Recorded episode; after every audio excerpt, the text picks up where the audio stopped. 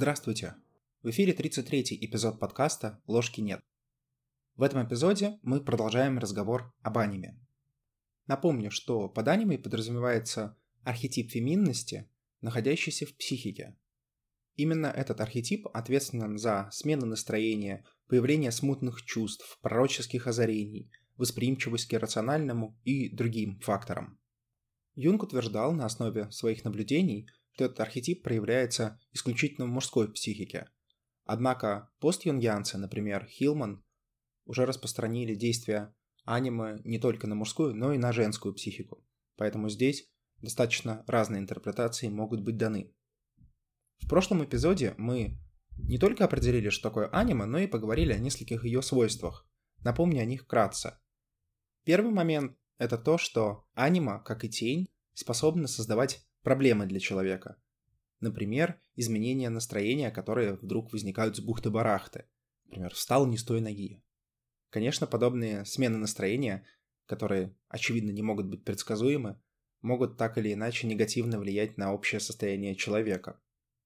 Другая история заключается в том, что, в отличие от тени, анима полностью бессознательна изначально, и поэтому ее появление, ее эффекты мы можем заметить не сразу.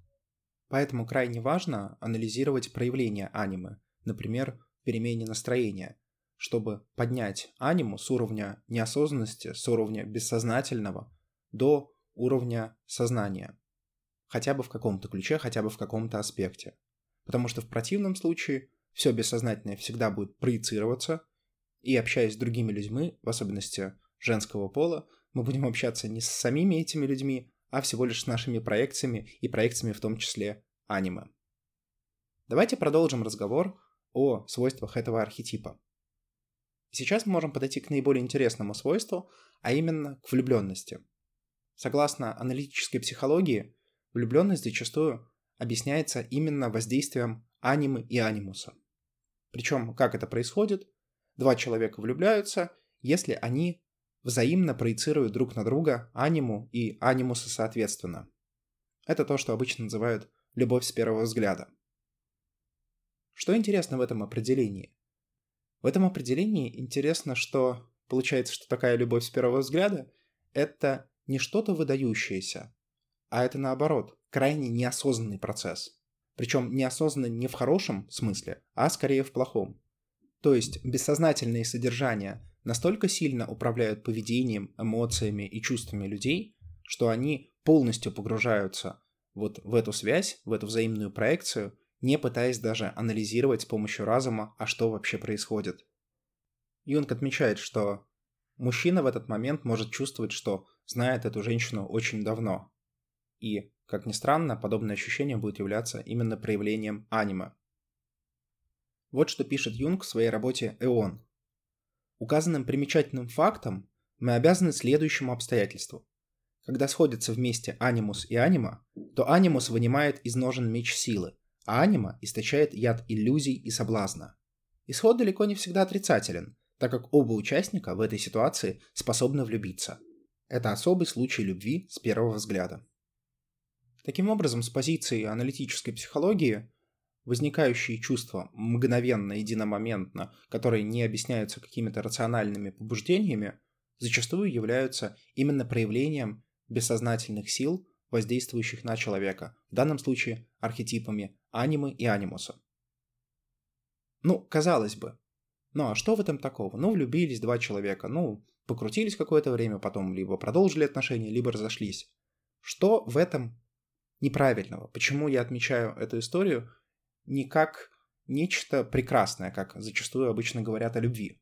Потому что на самом деле о любви здесь как раз речь это особо и не идет. Взаимная проекция — это не любовь. Взаимная проекция — это когда действует, по сути, анима и анимус. То есть в личные отношения между двумя людьми вмешиваются какие-то третьи силы. И тут возникает очень интересный вопрос, а кто, собственно, вообще вошел в отношения? То ли люди, то ли их архетипические образы. Вот вообще, если рассмотреть аниму в личных отношениях, то какие могут быть связи, в, какие могут быть типы связей в подобных историях? Ну, прежде всего, вот есть два человека. между ними может быть неосложненное личное отношение. Это отношение между двумя индивидами. Второй аспект – это то, как мужчина относится к своей аниме, а женщина – к своему анимусу. Что это означает? Если анима и анимус находятся в бессознательном состоянии, то они проецируются. Таким образом, получается, что когда мы общаемся с человеком, мы общаемся на самом деле с двумя, если так можно выразиться, личностями. С человеком в рамках личных отношений и со своей же проекцией. Таким образом, в зависимости от того, как я отношусь к своей внутренней сущности, к там, своей аниме или к своему анимусу, будет зависеть то, как я буду общаться с другим человеком. Потому что проекция бессознательна. Я ее не определяю, но неосознанно я буду относиться к человеку, который содержит мою проекцию, так же, как и к своей проекции. Таким образом, получается уже два типа отношений. Но это не все. Третий тип – это отношение анимы к анимусу и наоборот. Очевидно, что если мы спроецировали что-то на другого человека, а другой человек спроецировал что-то на нас, то эти качества мы еще и интроицируем. То есть начинаем вести себя таким образом, как будто бы эти качества действительно нам присущи. Ну, например, на меня спроецировали качество сентиментальности, даже если я не сильно сентиментален, но от меня будут ожидать сентиментального поведения, то в той или иной мере я начну соответствовать этим ожиданиям, я начну подстраиваться под другого человека. Так обычно работает социальная адаптация. Таким образом появляется и третий тип отношений между вот этими спроецированными образами, между анимой и анимусом. Но это еще не все. Есть и четвертый тип. Отношения анимуса женщины к мужчине и анима мужчины к женщине. Это может случаться в той ситуации, когда анима настолько сильно захватила власть в человеке, что фактически она в каких-то аспектах контролирует его поведение. И в этом случае уже важно не только то, как мужчина относится к женщине, например, но и как анима мужчины относится к этой женщине. Таким образом, простая история, связанная с личными отношениями, когда в них появляются анима и анимус, и когда они активно вмешиваются в эти отношения, приводит нас к страшнейшей ситуации, которую, на мой взгляд, невозможно анализировать, когда есть четыре типа взаимодействий, которые могут идти совершенно по-разному. И, несомненно, это создает огромный клубок проблем, которые впоследствии приходится распутывать. Именно по этой причине я бы сказал, что взаимная проекция, в особенности крайне неосознанная, она может привести крайне печальным результатом. И это мы очень хорошо знаем из литературных произведений, из мифологии и из современного кинематографа. Хилман даже отмечает, что анима в отношениях всегда вносит нестабильность, что она всегда уводит нас от индивидуальных отношений в пользу мифологических или коллективных. Если сизигии управляют отношениями, то они вместо личностных становятся архетипическими. То есть помимо всей вот этой метафизики есть крайне важный аспект. Когда мы вступаем в отношения, обычно мы хотим, чтобы два человека в них находилось, чтобы это были подлинные, аутентичные отношения. Анима и анимус препятствуют этому, по крайней мере, в неосознанном состоянии. И это хороший повод для того, чтобы заняться их осознанием. Еще один интересный тип взаимодействия аниме – это взаимодействие анимы с персоной. Напомню, что в прошлых эпизодах мы говорили об архетипе персоны. Персона – это та маска, которую мы носим в обществе, чтобы так или иначе к нему адаптироваться. Персона выполняет две важные функции. С одной стороны, она помогает нам легче и проще играть ту социальную роль, которую от нас ожидают, и делать это более адаптированным, более приемлемым, более простым способом. С другой стороны, персона позволяет скрыть некоторые наши качества, которые мы не хотим показывать миру, тем самым выступая в виде этакой кольчуги. То есть персона как маска, которая с одной стороны защищает от нас от воздействия внешней среды, с другой стороны закрывает наше лицо так, чтобы мы его не показывали другим. Так вот, интересно, что анима умеет взаимодействовать с персоной. Более того, в какой-то мере анима комплементарна персоне. Чем больше индивид идентифицируется с персоной, тем сильнее становится анима. Захваченность персоной обычно символизируется и захваченностью анимой. Что это означает? Это означает, что характер анимы можно вывести также из характера персоны. Потому что если нечто отсутствует в нашей внешней установке, то есть в нашей персоне, некоторое качество, некоторая линия поведения, то по принципу дополнительности, по принципу целостности, это будет присутствовать в нашей внутренней установке. То есть помните, одна из основных идей индивидуации по Юнгу, то есть развития, это стремление к целостности. То есть человек должен в конце концов стать целостным существом, но уже на осознанном уровне. Персона показывает нашу внешнюю установку по отношению к обществу. Но если эта установка односторонняя, то ее дополняет анима, уже внутри нас. Зеленский так и пишет про это, что в качестве психического компонента анима размещена ниже порога сознания, комплементарно персоне и состоит в ней в компенсаторных отношениях. Юнг отмечает, что в восточном мировосприятии понятие анимы в европейском представлении отсутствует, равно как там нет и понятия персоны. Это, конечно же, не случайно, ибо, как я уже обозначил, между персоной и анимой существует компенсаторное отношение. Таким образом, это дает нам некий ключ к пониманию нашей анимы. Мы можем посмотреть на то, каким мы представлены миру, какие у нас есть, например, перегибы или какие у нас есть акцентуации. И дальше мы можем предположить, что в аниме будет ровно противоположное, потому что наш итоговый образ должен быть целостен. То есть то, что мы выпячиваем наружу, будет, соответственно, впячено внутрь. Здесь, кстати, присутствует и некоторое родительское влияние. Если образ отца зачастую помогает человеку сформировать персону, то на формирование анимы влияет образ матери. Таким образом, помимо взаимодействия анимы и тени, может быть взаимодействие анимы и персона. Мы до этого говорили о ситуациях, когда анима проецируется на другого человека. Но что произойдет, если анима будет спроецирована внутрь, если нет объекта, на которого его, ее можно было бы спроецировать? В этом случае, как можно догадаться, возникнет эффект нарцисса, возникнет нарциссизм, когда человек будет любоваться, собственно, сам собой – Юнг про это пишет. Если душевный образ проецируется, то наступает, безусловно, аффективная привязанность к объекту. Если же он не проецируется, то создается сравнительно неприспособленное состояние, которое Фрейд отчасти описал под названием нарциссизма. Проекция душевного образа освобождает от занятия внутренними процессами до тех пор, пока поведение объекта согласуется с душевным образом. Таким образом, получается крайне парадоксальная ситуация. Если вы не проецируете аниму, чтобы не разбираться с последствиями проекций, то вы будете страдать от того же самого внутри. Если вы ее спроецируете наружу, то вы получите эффект. Не самая приятная ситуация, но что поделать, такова жизнь. Следует, правда, отметить, что в разные этапы жизни, в разные этапы индивидуации к архетипу анимы можно и нужно относиться немного по-разному. И это мы, кстати, очень легко прослеживаем в мифологии. Более ранние мифы, если их внимательно посмотреть, обычно связаны с героическим эпосом. То есть есть некий солярный герой, который должен победить или там жениться на драконе, и тогда наступит счастье. То есть основная идея — это победа, завоевание, героический подвиг.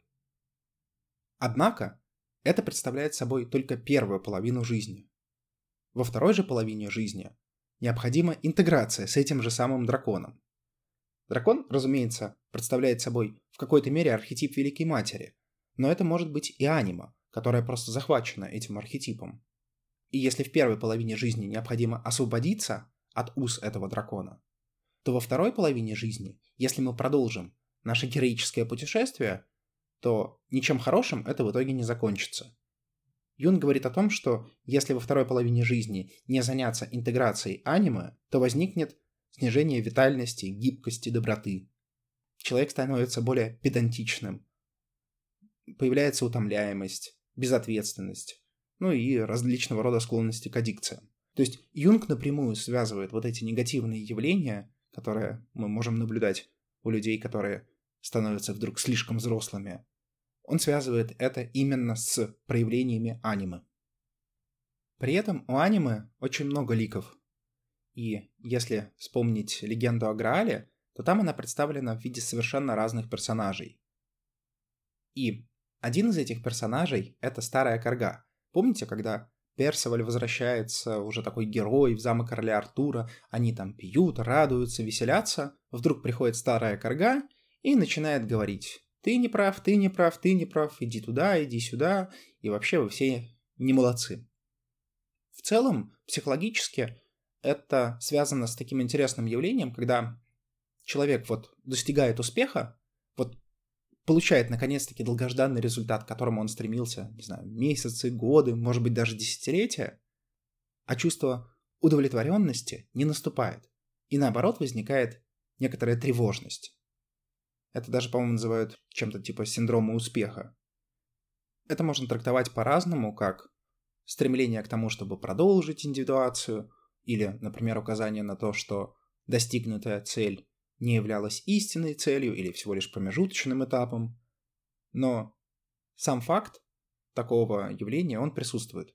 О нем, кстати, пишет не только Юнг или юнгианцы, но и, например, Виктор Франкл в своей работе «Человек в поисках смысла» отмечает такую интересную особенность. По этому поводу очень хорошо высказался Роберт Джонсон в своей работе «Он». А, Джонсон пишет следующее. Между внешним успехом в жизни мужчины и силой и властью ужасной корги существует удивительная связь. Чем выше значимость и социальный статус мужчины, тем больше у него поводов для страданий, и тем больше поступков кажутся ему унизительными. Создается такое впечатление, что его общественная репутация и социальный престиж определяют масштаб неудач и степень его несостоятельности, о чем гнусная тварь прекрасно осведомлена. Хорошо было бы поверить то, что успех – это лучшая защита от ощущения бессмысленности жизни, но это не так. То есть заметьте, здесь как раз Джонсон обращает на внимание на очень замечательный факт, что аниме и персона связаны. Блистательная персона и замечательные успехи во внешнем мире, если они не подкреплены соответствующими достижениями в мире внутреннем, все это приводит к большой рассинхронизации и к появлению уже не маленькой старой корги, а огромной. В целом это, наверное, даже логично и очень хорошо отражает компенсаторную функцию аниме по отношению к персоне. Роберт Джонсон также продолжает. В нашу эпоху транквилизаторов существует общее мнение, что следует изо всех сил избегать этой гнусной твари или, по крайней мере, считать ее болезнью, которую необходимо как-то лечить. Избавиться от ее мрачного присутствия значит лишить себя шанса эволюционного развития, который она всегда несет в себе. Собственно, вот здесь завуалированно в виде мифа Джонсон выражает как раз важнейшую идею, что работа над анимой необходима во второй половине жизни. Ее интеграция является ключом к дальнейшему эволюционному развитию и индивидуации. Если не работать над анимой, то вот все те аффекты, которые поднимаются в лице старой корги, в лице русалок, в лице чего угодно – они в итоге останутся в бессознательном. И они никуда из жизни не денутся. Просто человек за это будет платить экзистенциальным вакуумом, ощущением бессмысленности, неврозами и другими замечательными историями, которыми и так полна наша современная жизнь.